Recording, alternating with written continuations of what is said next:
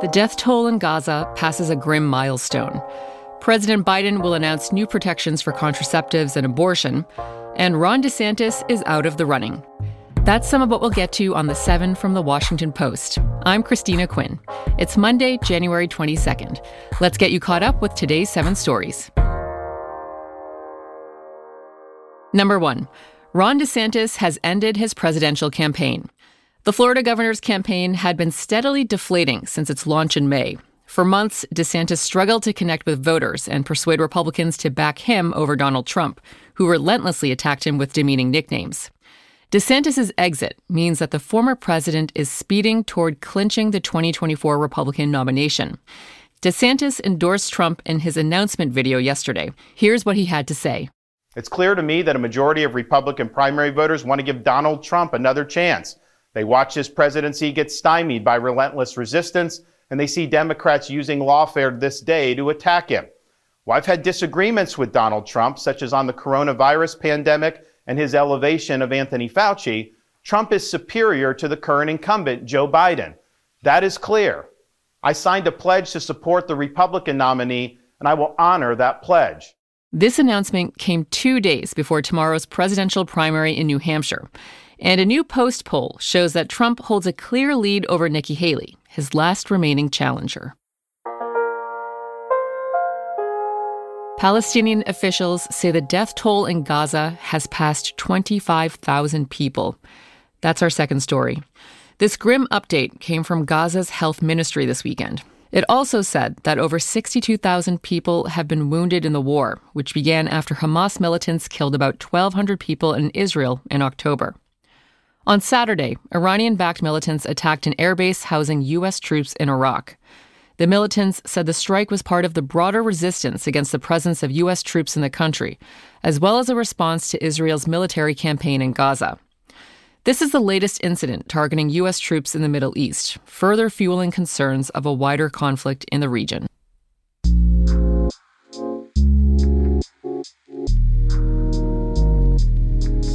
Number three. At least 27 people were killed in a blast in a Russian controlled part of Ukraine. Russian and local officials said that shells hit a market in the southeastern city of Donetsk yesterday. They blamed Ukraine's military for the deadly blast, but Kiev has not claimed responsibility. Russia and Ukraine have both relied on long range missile attacks in recent weeks. Since Russia's invasion nearly two years ago, Ukraine has clawed back some territory from Russian forces. But now the front lines are largely frozen as the conflict settles into a grinding stalemate.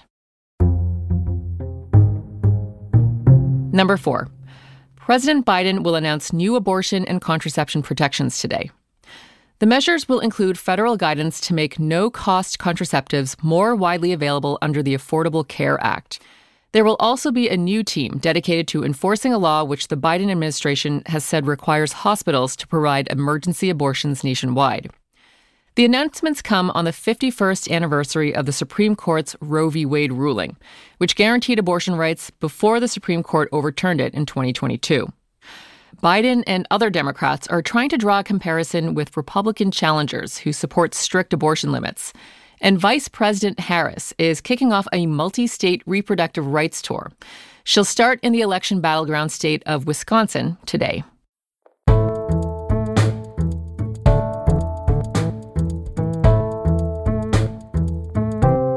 Number five, nearly three quarters of states could see earthquake damage in the next century. A new study from the latest National Seismic Hazard Model says that parts of Alaska, California, and Hawaii have the highest risk of feeling shakes from a damaging earthquake. Those parts of the country have an over 95% chance of earthquake damage. But perhaps more surprisingly, there's a growing risk in central and eastern states. Part of the Mississippi Valley has up to a 90% chance of experiencing damaging shaking, and shakes could be felt in cities like DC, Boston, and New York City. Scientists predict that the damage from these earthquakes could be anywhere from a crack in a building to a full collapse, although they say most of the hazards they've modeled are small. No one has ever predicted a major earthquake, but these forecasts, which are updated every five years, let scientists work out where they're more likely to hit. You can find your state's risk in our newsletter.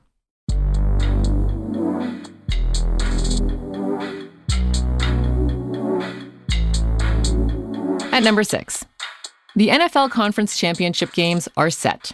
Both number one seeds survive the divisional round of the playoffs this weekend, which means the NFC Championship will go through San Francisco and the AFC through Baltimore. Patrick Mahomes and the Kansas City Chiefs held on to beat the Buffalo Bills last night.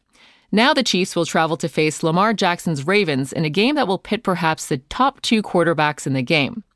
Meanwhile, Jared Goff, a former number one pick, will try to lead the Detroit Lions past the 49ers and Brock Purdy, the last player taken in the 2022 draft. Both conference championship games take place on Sunday. The winners then head to Super Bowl 58 in Las Vegas on February 11th.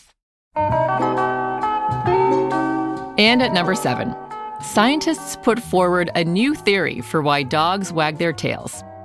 For a long time, it's been thought that dogs wag their tails because they're happy, but a new study could flip that belief on its head. It says that thousands of years ago, when humans were welcoming dog ancestors into their lives, they tended to choose animals with waggly tails.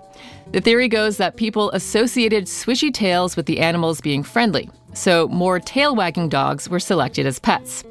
Because of that, humans probably altered dogs' tail wagging without realizing it. So rather than dogs wagging their tails because they're happy, it could be that they do it because it made our ancestors happy. Now, I'm not saying your dog isn't pleased to see you when it's wagging its tail. I just don't have the scientific evidence to back that up.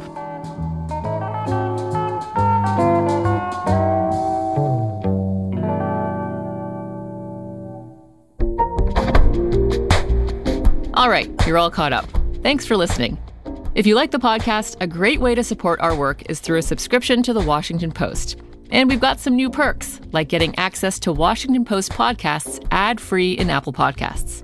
Subscribe to the Post by going to washingtonpost.com slash subscribe. I'm Christina Quinn. I'll meet you back here tomorrow.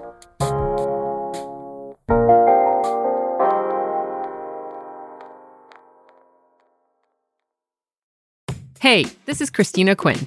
I'm the host of Try This, the Washington Post's new series of audio courses. The idea behind Try This is to become better functioning humans without having to comb the internet for countless hours. In our first course, we learned how to sleep better. Now, we're going to learn how to make our friendships stronger. I'll offer expert tips that are doable, and I'll keep it short. So let's do this. Classes in session. Find Try This from the Washington Post wherever you listen.